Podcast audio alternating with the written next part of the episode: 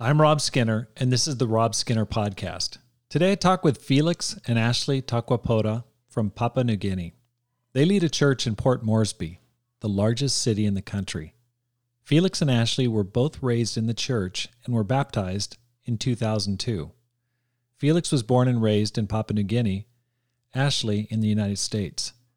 In this episode, they share how they became Christians, how they met, some of the miracles they've seen, what it's like leading in one of the world's most dangerous countries, and their plans for reaching one of the world's most diverse countries with over 800 languages spoken among a population of over 8 million people. All this and more on the Rob Skinner Podcast.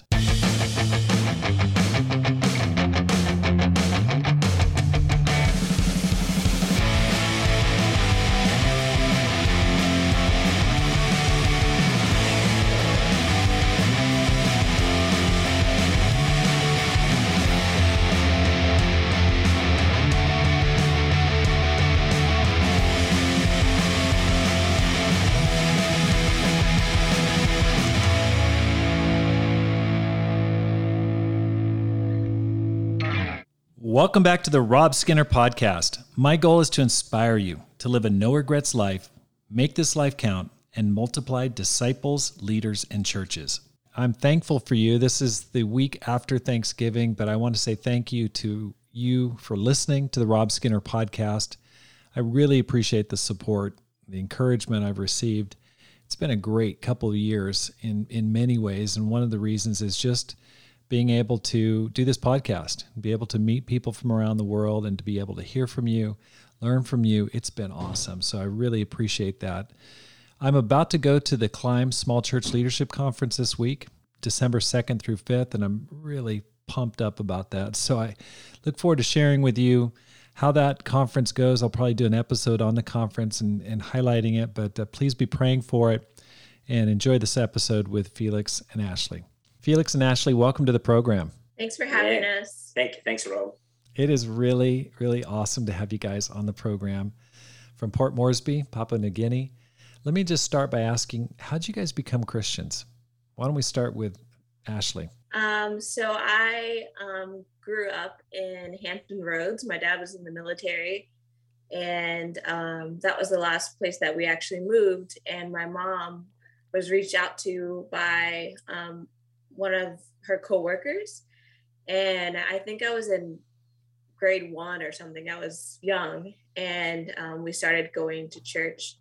And I am a kingdom kid, so I grew up in the church, and um, yeah, I, I um, eventually studied the Bible and became a Christian. Um, actually, today is my spiritual birthday. Wow, how many uh, years? Guinea, November the twenty fourth.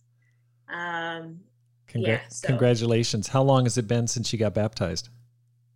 Uh, it's been 19 years. Oh my gosh, awesome. Yeah. So it's really special.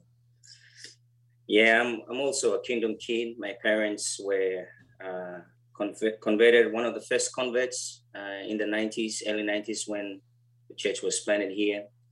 And uh, my dad was at the time searching for a church and I came across, uh, you know, um, one of my uncles who was actually a disciple. We invited him, and it was Mike Fontenot. Mike Fontenot was the guest speaker around that time, and so he came that Sunday, blown away. Became a studied Bible, became a disciple. A few years later, um, in 2002, that was the time I uh, studied the Bible and was really convicted by the scriptures, and uh, yeah, gave my life at that time. And so it's been also 19 years, 19 years for me too, as well, being a Christian. So you guys were baptized in the same year, a world apart. That's crazy. okay. How old were yeah. you, Felix, when you got baptized? Uh, I think I was 14.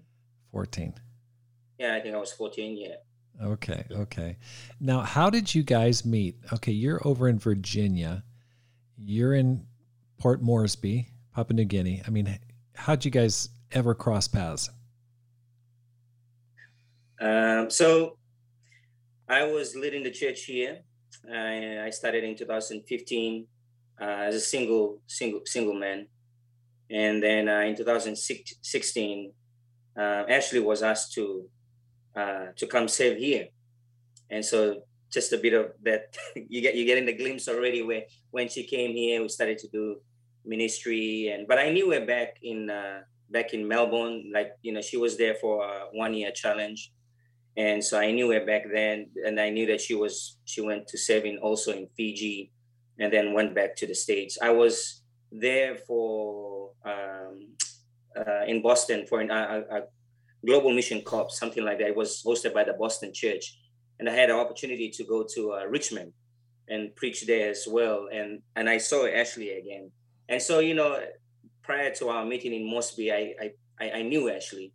Uh, we kind of like just bumped into each other, talked, and you know, just brother, sister, hello, how you doing? and then, but when I came back here, I found out that the next year she was coming, and she came, and yeah, we started to uh, partner together and serve in the ministry and then i think after a few months we just it just went on from there and yeah we liked each other and yeah the same year i proposed and got married at the same time too so. Yeah. Yeah so yeah I, I was doing a one year challenge like felix said and i think we the first time we met was at a campus retreat in sydney.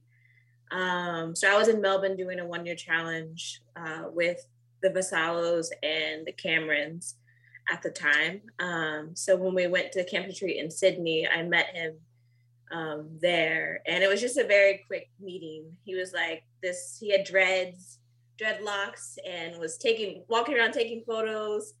Um, and you know, it was just a very quick meeting, like I said. But um, yeah, we just kept bumping in, into each other um, from then on out, and then uh, God brought us together again unexpectedly.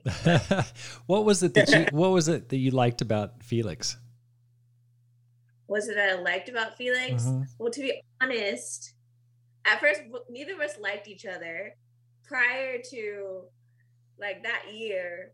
Um, so when I first yeah, so prior to that year, we didn't really like each other. But then when I moved here and we were working together, I think just the natural friendship, the natural, um, I don't know, sometimes like girls are get nervous really a lot around guys, but it was like I always wanted to be around him. I always wanted to spend time with him. And it was just this natural, um, yeah, connection. And he was passionate. I, I love people who are passionate about what they're doing. And um, yeah, and he was doing it all alone. And this is, you know, it's a tough thing to do, lead a church. Um, and if, yeah, and PNG alone is hard because women are dominant. They can be dominant here. So for him to do leave both men and women by himself, it's a hard task to do wow. by yourself. So. Okay. So let's talk a little bit about the church. You grew up in the church. Sounds like it was started in the 90s. Can you tell me before COVID how big the church was, what what kind of growth you'd seen? Um, just if you can give a picture for people of what what was the church, how many churches are on the island, that that kind of stuff. That'd be very helpful. Yeah. So so we have uh, two uh, local churches here established here. One one in Port Moresby, which me and Ashley uh, uh, serving here, and the other one in the Highlands in Gumine and so and there's another a, brother there john john and maria the church there. And so um yeah it's been uh the uh, when we when we first got on board uh you know in 2015 we were roughly a membership of uh, i think 80 disciples. And um, and so you know and we just you know continue to do uh, ministry at that time. And i think 2000, 2018 was the was the big year for us because that's when we hit like we went over 100 wow. That was that, that was one of the biggest big big highlight for us you right. know in a while. Hit the target. Uh, so yeah we, we've witnessed a lot of you know families restored we've experienced you know even people getting baptized and even within their families. That's always the beautiful um, story you you, you want to hear in every uh, conversion you know families within families, and that that that, that will be some of the biggest highlight for us and uh, families, you know, uh, giving their life to Christ. But I think 2018 will be was the big one for us, where we hit over 100 disciples in. I think it, it had been for uh, since 2011. Um, I see. So the membership had dropped, and then you got it back growing again. Yeah, around that uh, around that time, yes, uh, that that period. So. Yeah, 2018 and 19 18 were 19, yeah. um, really good years for us um, before the pandemic. Yeah. Well, let's talk a little bit about the impact of, of COVID on the island. Tell me, I know when I talked to you a few weeks ago, there had been a lot of deaths in the church. If you could just share a little bit about how the pandemic has hit your country.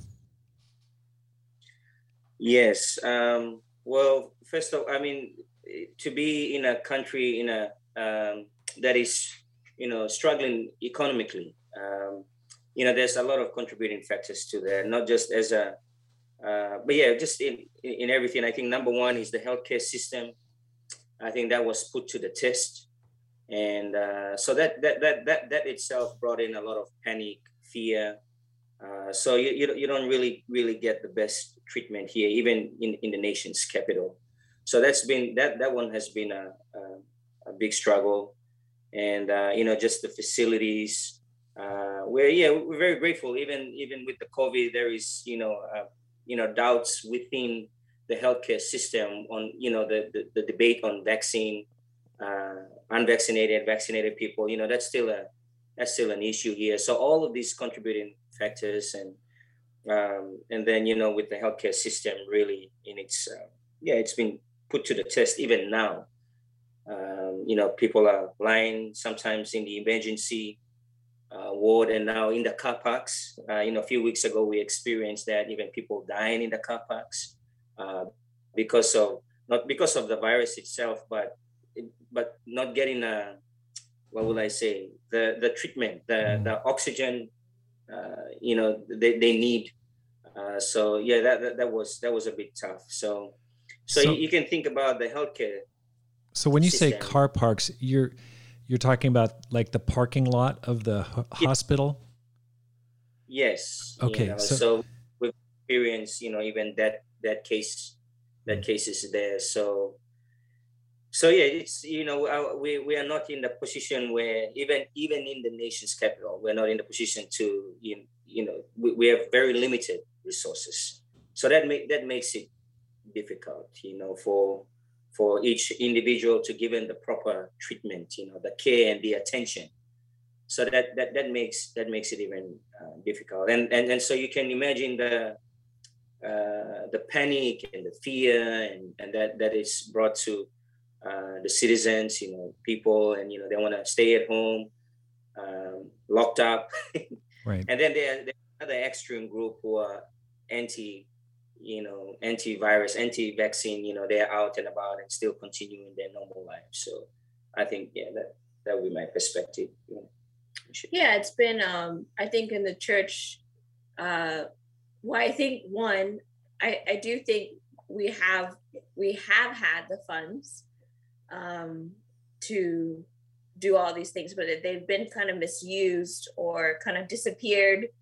Um, as far as with the healthcare system, like people are obviously we have aids that you know from Australia, from the U.S., from I think China. Like we have money coming in, but it's just the money is kind of disappearing.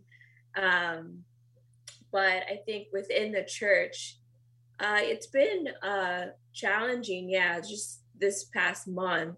Um, I think it's kind of been the second wave. I think the first wave of COVID that came earlier this year, um, that kind of was showing more signs. Like I think we had it um, earlier this year, um, but it was kind of just mild. Um, but now with the Delta and everything, um, we've seen a lot of impact in our close circles now. Hmm. So, you know, one of our campus guys, his father passed away. We we had met just met his father like two or two weeks before he had passed away. Wow. And um, but so that happened, and then like, like another disciple who I think Felix maybe had mentioned before. He was a disciple before. He passed away. Um, and we had a disciple go into ICU, uh, or not ICU, but he went into the hospital, um, and oxygen is very low here. So there's not plenty supplies. Um, so they kind of pick and choose who gets it um, a bit at the hospital. So that's why some people are waiting in the car park uh, because there's not enough beds. So you have to wait until there's a bed available. There's not enough.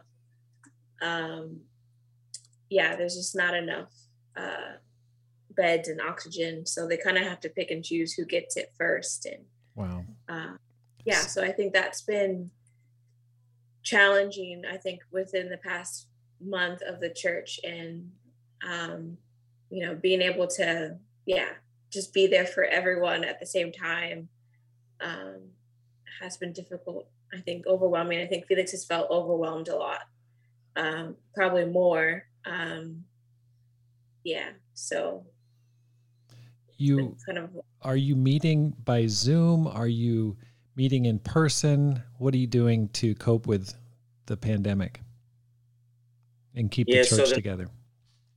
Sorry, Rob. Yeah.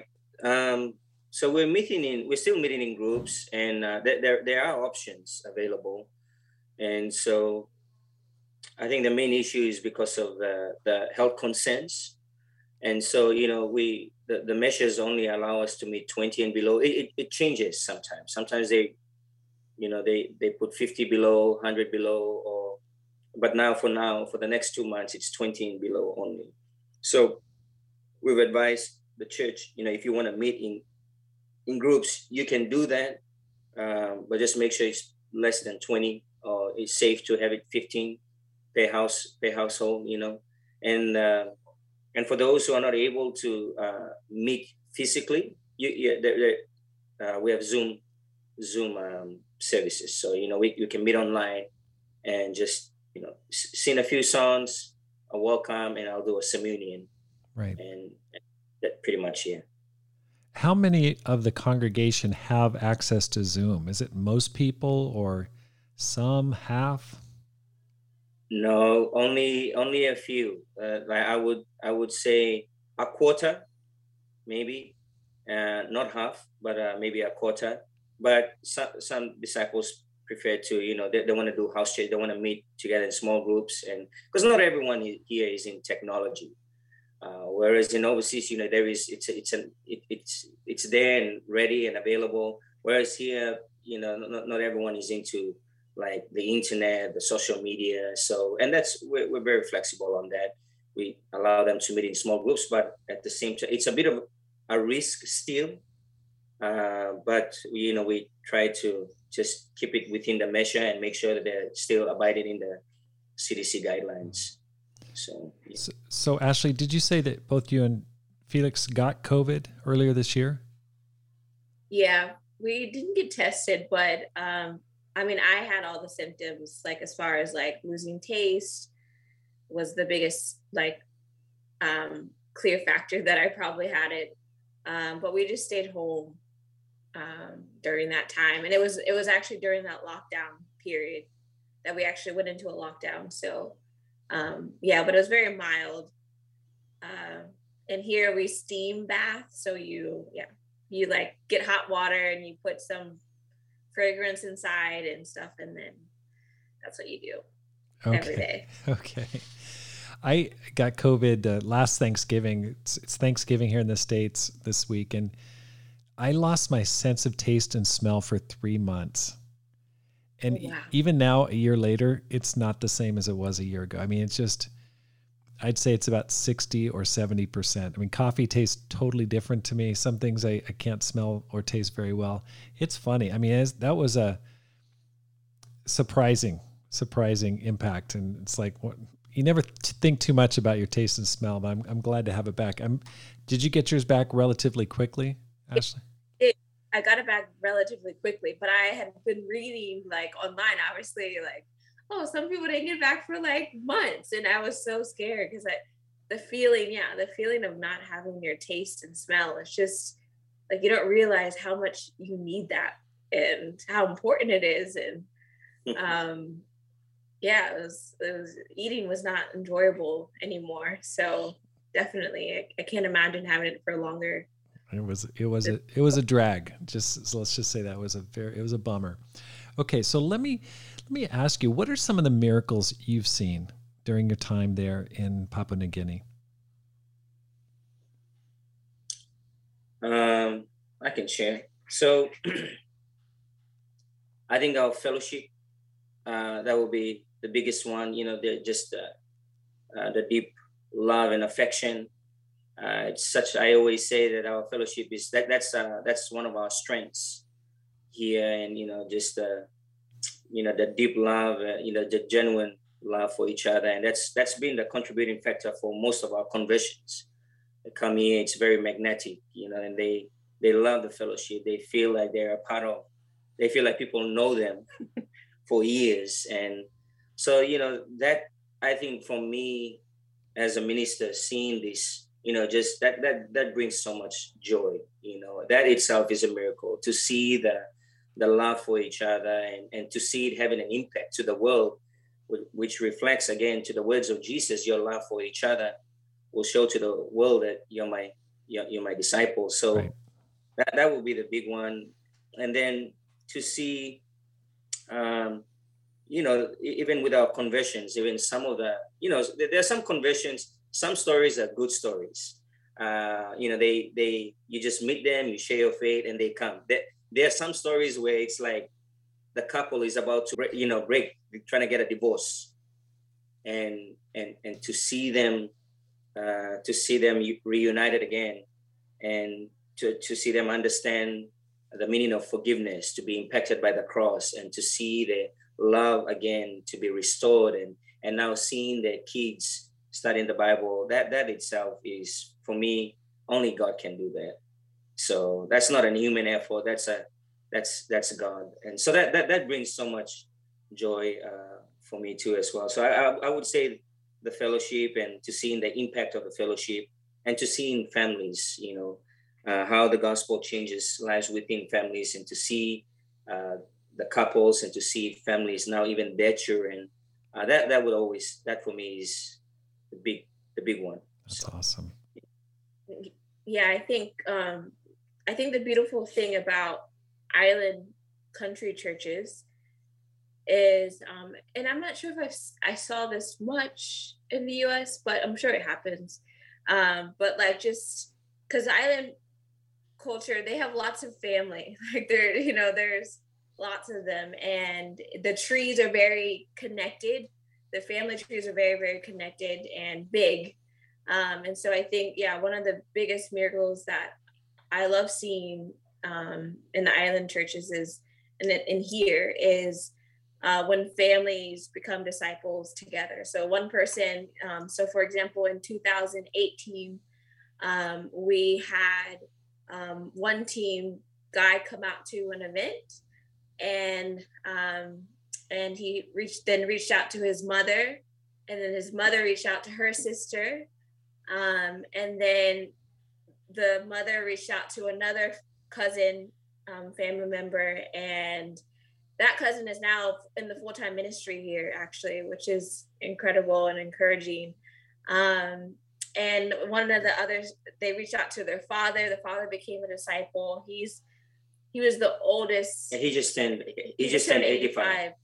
Um and but he got baptized when he was I think 83.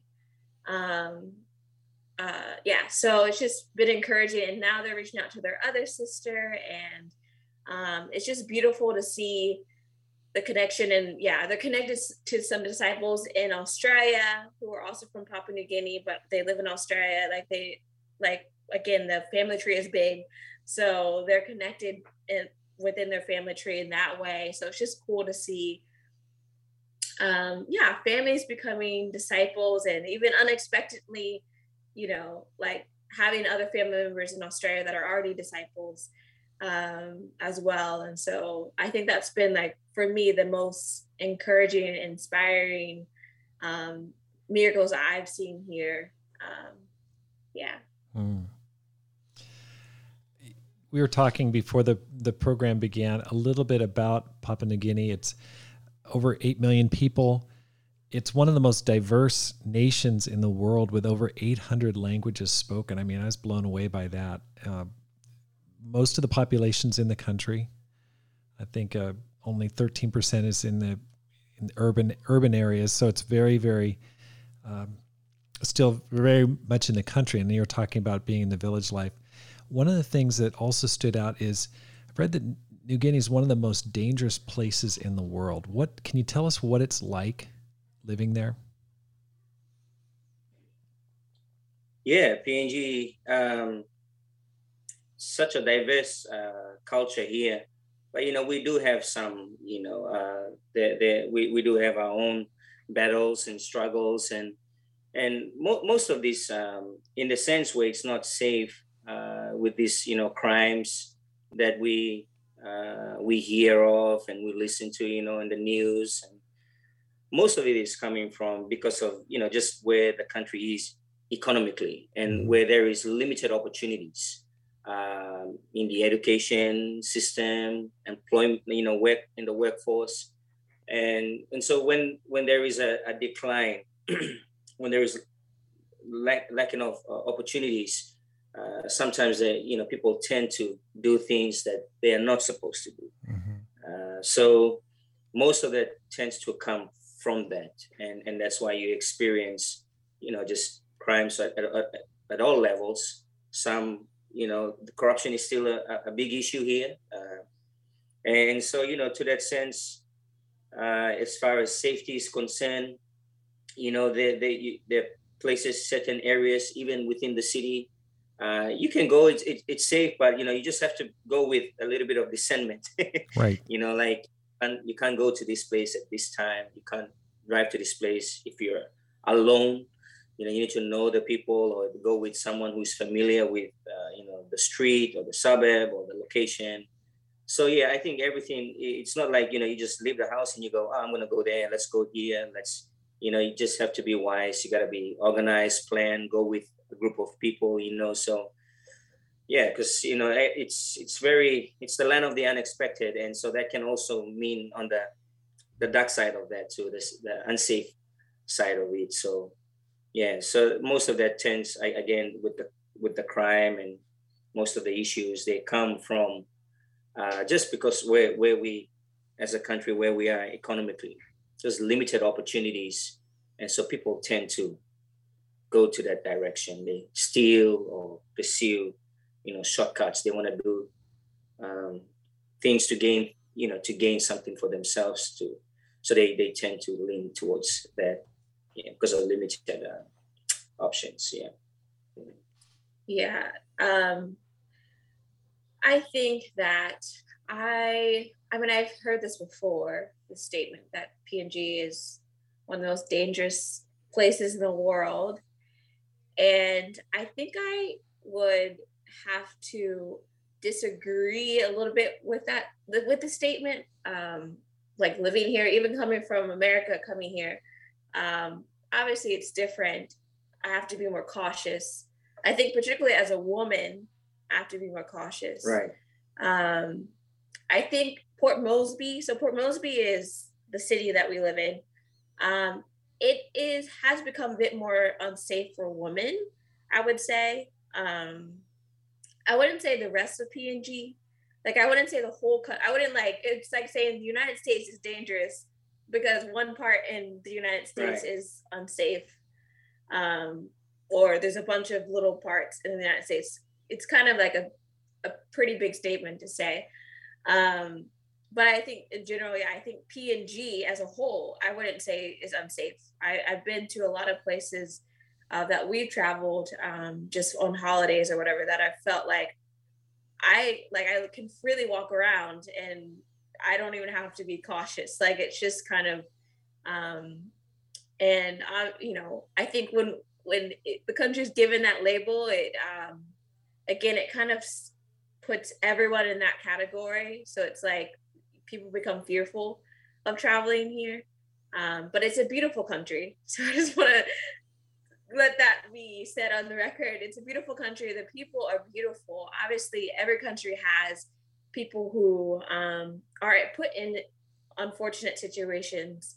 Um, and I think here, yeah, like what Felix was saying, education, um, just a lack of jobs, um, so many different things add to that factor um, where people aren't really given that opportunity to, um, yeah, to uh, be able to excel and like the opportunities that we have in other parts of the world.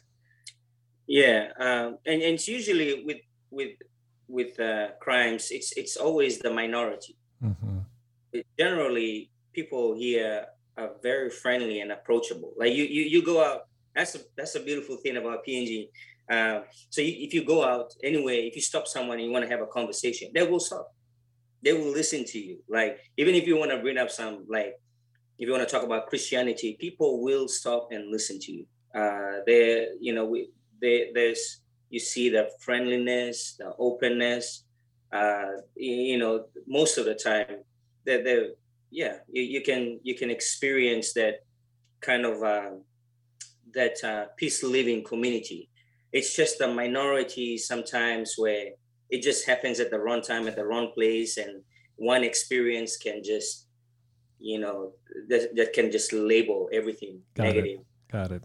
But yeah, people here are friendly and uh, yeah, always right. looking out for ways to help and support in every way. So right. So there's there's pockets, there's areas that are dangerous, but many areas that are just fine.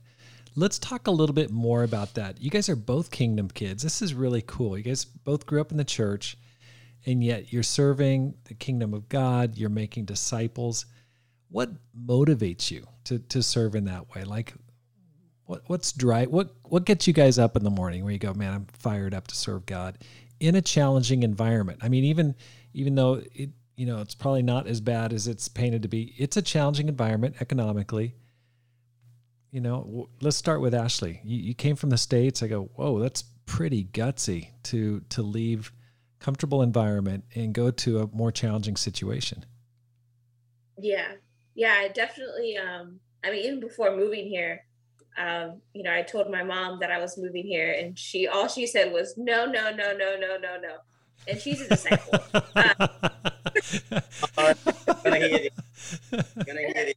Um, but I, I think for me, it really like um, coming to the decision to move here was um, something I felt like I had fears, and um, you know, but I felt like if I was going to choose um, to listen to fear or to be faithful, um, to have faith about it, then like I, if it's just fear that is keeping me from moving here, then that's not being faithful or having faith.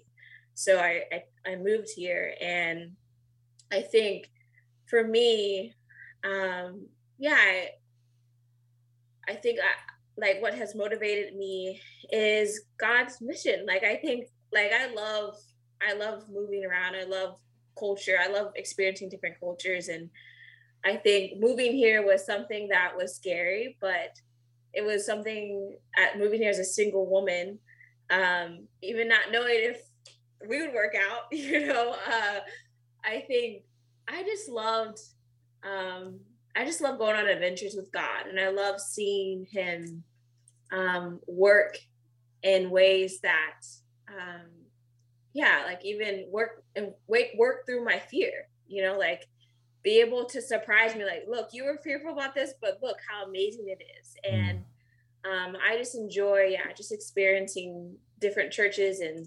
Um, so I think what has motivated me the most is, yeah, just being able to adventure with God and to go where he says to go mm. and um, you know no matter what and I, I you know obviously i left america i left i you know i was working in the healthcare system and um, you know i have a degree and i you know i could have been doing a lot of other things and you know but i i i just love this life i love i'm grateful that i came god brought me here even though it wasn't my decision at all um, you know, to move to PNG in particularly. Um, but I just love that how God has helped me to see so many different things that I would have missed out on had I not moved here. So wow. that's what motivates me. Yeah. I think just love for Christ. You know, you uh, as as years go by and you know you grow and you grow more in the knowledge of Christ and in the, in the grace of Christ. You know, so I think that's the thing that really inspires me. The more I I I study His Word and I study His scriptures, you know, they, they, there is a, a longing and desire to do more for for His kingdom. So I think the thing that really, yeah, I think that's that, that's the number one thing. Uh, another one for me would be the. I think there was a need for the church at that time. To be honest, I ministry was not my. Uh, I remember many years ago, many years ago when I was in uh, in college. Uh, a brother told me, "Hey, bro, you can, you know, you can lead this church one day." In my mind, I was, yeah, outside, I was like, "Yeah, sure," but in my mind, it's like, "Man, that's the last job." this is like, uh, this is boring. Like, you know, it's okay. I can be a disciple. Uh, interesting enough, you know, a few years later, you know, I followed his, the path, you know, to full time ministry. But I think for me, when it came, when the calling came for me in 2014 um, I think that the first thing was the need. I saw I saw the need. So there was, you know, a few brothers have come and gone, and uh, Tony and Tasha Williams from Richmond Church, and then Brian and Shane Peckings from Louisville. Uh, and then, you know, we had some local leaders, and then we had Walker and Lara from Brisbane. And at that time, when I was asked, I was like, no, I, I, let me, let me, let me take some time to think about it. And so as I as I prayed more and got advice, I, I felt like I think there is a need, you know, what is where are we going again? Are we going to get another expatriate, you know, someone outside to come again? Uh, so you know, all those things coming into mind, and so I thought, um, well, let me just give it a shot, and if it's God's will, I'll continue, and if it's not His will, then He will, He Himself will uh, remove me. So, but I think above all else is really I had heroes in faith. You know, I uh, I had brothers. You know, I think because I I was privileged enough to grow up and to see uh, Tony. These are some of my you know I really look up to these men of God. You know, they're still faithfully serving in the local churches, but I really looked up to them. I've heard stories about them. You know, just living their life in America. You know, and and, and coming down here. So why not? Like why not? If if they if these guys they left their comfort zones to come here, even with their wives. And I thought that why can't why can't I step up, you know? And so I had that, that's a, a, a contributing factor. So love for Christ, and you know, just seeing the need, but at the same time, I had role models who uh, in the faith, you know, they were like my heroes, and I I saw the way they served.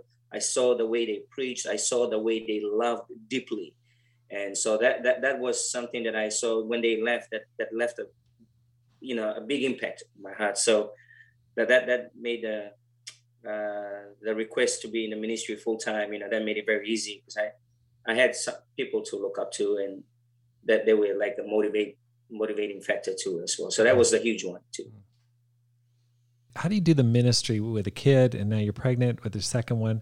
How do you do ministry with COVID going on and then you know you've got there's security challenges safety issues how do you, how do you manage it i mean with the kid so this is our second year with the kid so my son is two um, and it was challenging honestly to adjust uh, i think for the both of us i mean because i think felix is very you know people men who lead churches are not people who just sit back and right you know they're busy. They're constantly, you know, wanting to do things and on the go. And I think going from being, you know, just us to a child is also different because now you have another responsibility.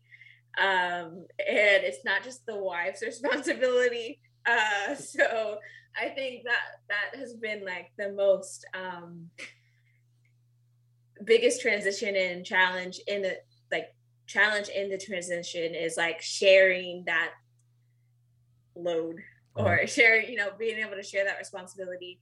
Um, but for me, I've done a lot of, I think within COVID, I've um, done a lot of phone calls and um, when we've, particularly when we've been in lockdown and even now, I probably do, I try to do more phone calls or Zooms or FaceTimes.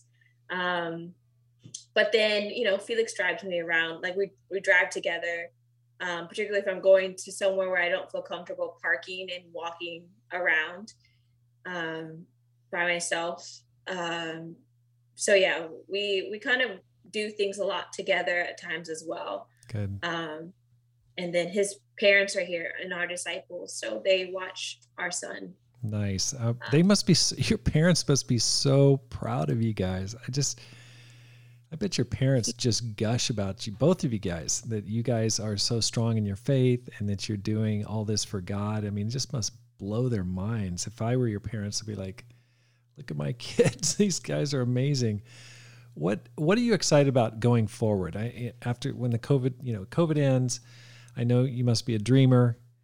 Felix, what what are your plans for the future? You've got a really challenging, you know, situation where you've got your population spread over the island in in small groups. How are you going to reach the island? What what's your idea? Yeah, well, for now, I mean, yeah, thank you for asking that. Yeah, that's been on my this past few um, past few weeks, I would say, or even months. What's been on my heart is to train train uh, train more leaders.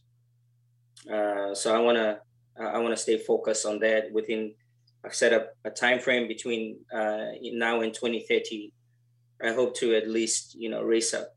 Uh, I mean, not just for the guys, but even with couples and we really want to train more more men and women in the ministry. That's mm-hmm. my that will be the, the, the big one for me. Um, and you know, just men who uh, yeah, that's our prayer that you know, man will have desire for his kingdom, God's kingdom, and and for his glory, for his name, and to see his word being proclaimed and declared, you know, faithfully. So I that that would be the number. I wake up every morning thinking about that. I write that down in my notebook. I, mm. you know, it's I don't know. My my notebooks are filled with that vision. You know, I'm, I'm thinking, dreaming.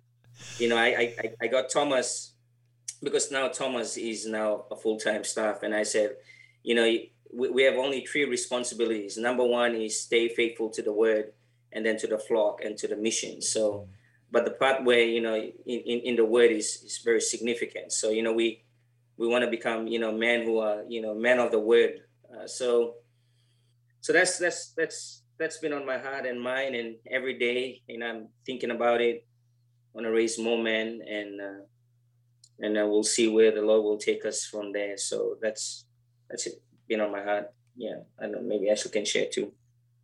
I mean I, to be honest i'm just excited about eventually meeting all together again because i think um, I mean, just for the past two months, we haven't been doing that. We've been doing in house churches, and it's just a different feeling here when, um, like, I think overseas, like, house churches are great, and like being able to connect with people is um, a bit, there's a lot more um, ways that you can connect with people. But here, because again, some people don't have phones or, you know, things like that. So, like, it's challenging. And so I just miss being with everyone together. And so I think I'm really excited about being with everyone together. Um, you know, I I recently also started like uh, this women's training group and just excited where, where that will go next year and praying to be able to train up some deacons in the future um, next year and right. you know dreaming about that and because um, we have a lot of great couples here in the church who have been here for so long over 20 years and I've been faithful and you know just being able to think about okay let's we need some deacons. We need some elders eventually. And um, and so that's something that we've been discussing a lot um, recently. And so yeah I'm just looking forward to to that you know all those things right. Right. Well, I think a lot of people are feeling the same way. I certainly feel the same way. Like I want to meet. We do meet on Sundays back together, but not everyone's come back, you know, to together. And I'm I'm praying that everyone will come back and most people will come back and this is what i'm praying about and will not drift away Uh, but it's challenging. It's certainly challenging, especially as a leader, because you, you really realize you're not in control, cannot, events are beyond your power. How do you stay encouraged? What are you guys doing to keep yourselves pumped up, you know, through the through a challenging time? Anything you guys are working on just to encourage each other? Yeah, I think first and foremost, we gotta. I, I mean, we encourage each other a lot. We we try to just enjoy. We try more often to pray together, and and, and I think very importantly to maintain the friendships around us. Right. Uh, because uh, full-time ministers sometimes it's it's a lonely lo- lonely yep. uh, lonely journey. So I think that's number one. Just staying connected with uh, family and friends and uh, and I, I, think you know something that me and Ashley, I mean, I brought this up, you know, just to enjoy, make sure that we are enjoying the ministry. We, you know, we're not in control. God is sovereign, and we're not sovereign. And this is God's church, and I think just stay focused on being faithful in our responsibilities, but try not to be in charge or control, and because that's just going to put a lot of burden. And so, yeah, we just even during this uh, lockdown i mean not lockdown but this new measure that you know that's a bit restrictive to you know our gatherings uh a number of uh, meetings you know with with disciples you know I, yeah i think just waking up each day or each week planning out our schedule and and okay this is what we're gonna do and and and we're gonna we're gonna do that you know this even with the guys we're reaching out every week every wednesdays and thursdays we go out we pick up place around the town and just go share our faith. Just talk to wear our masks. Just go and randomly talk to anyone and right. everyone. Uh, so you know the brothers, uh, you know we, we we're trying to do that, and, and Ashley's doing something with their group. You know they they've been doing some activities and some women's fitness, and you know they. But um, due to that new uh, measure that's come out, you know that's kind of like just a bit of a hole there. But yeah, I think just staying focused on what's important and try not to overthink ministry. Right. If it simple. Yeah. Yeah.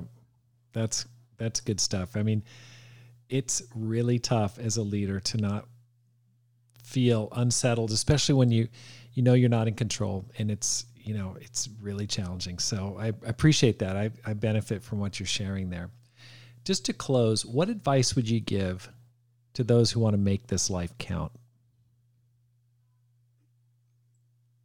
Um, yeah, I would say um, don't let fear or um, uncertainty or um, your plans, um, what you like, what you think should happen, keep you from um, doing what God wants you to do, and always live a life that is guided by God and directed by God, not you just um, communicate with God what you want to do and then expect Him to follow along. But really allow God to guide your steps and yeah, to be to be able to dream big and do crazy things for God.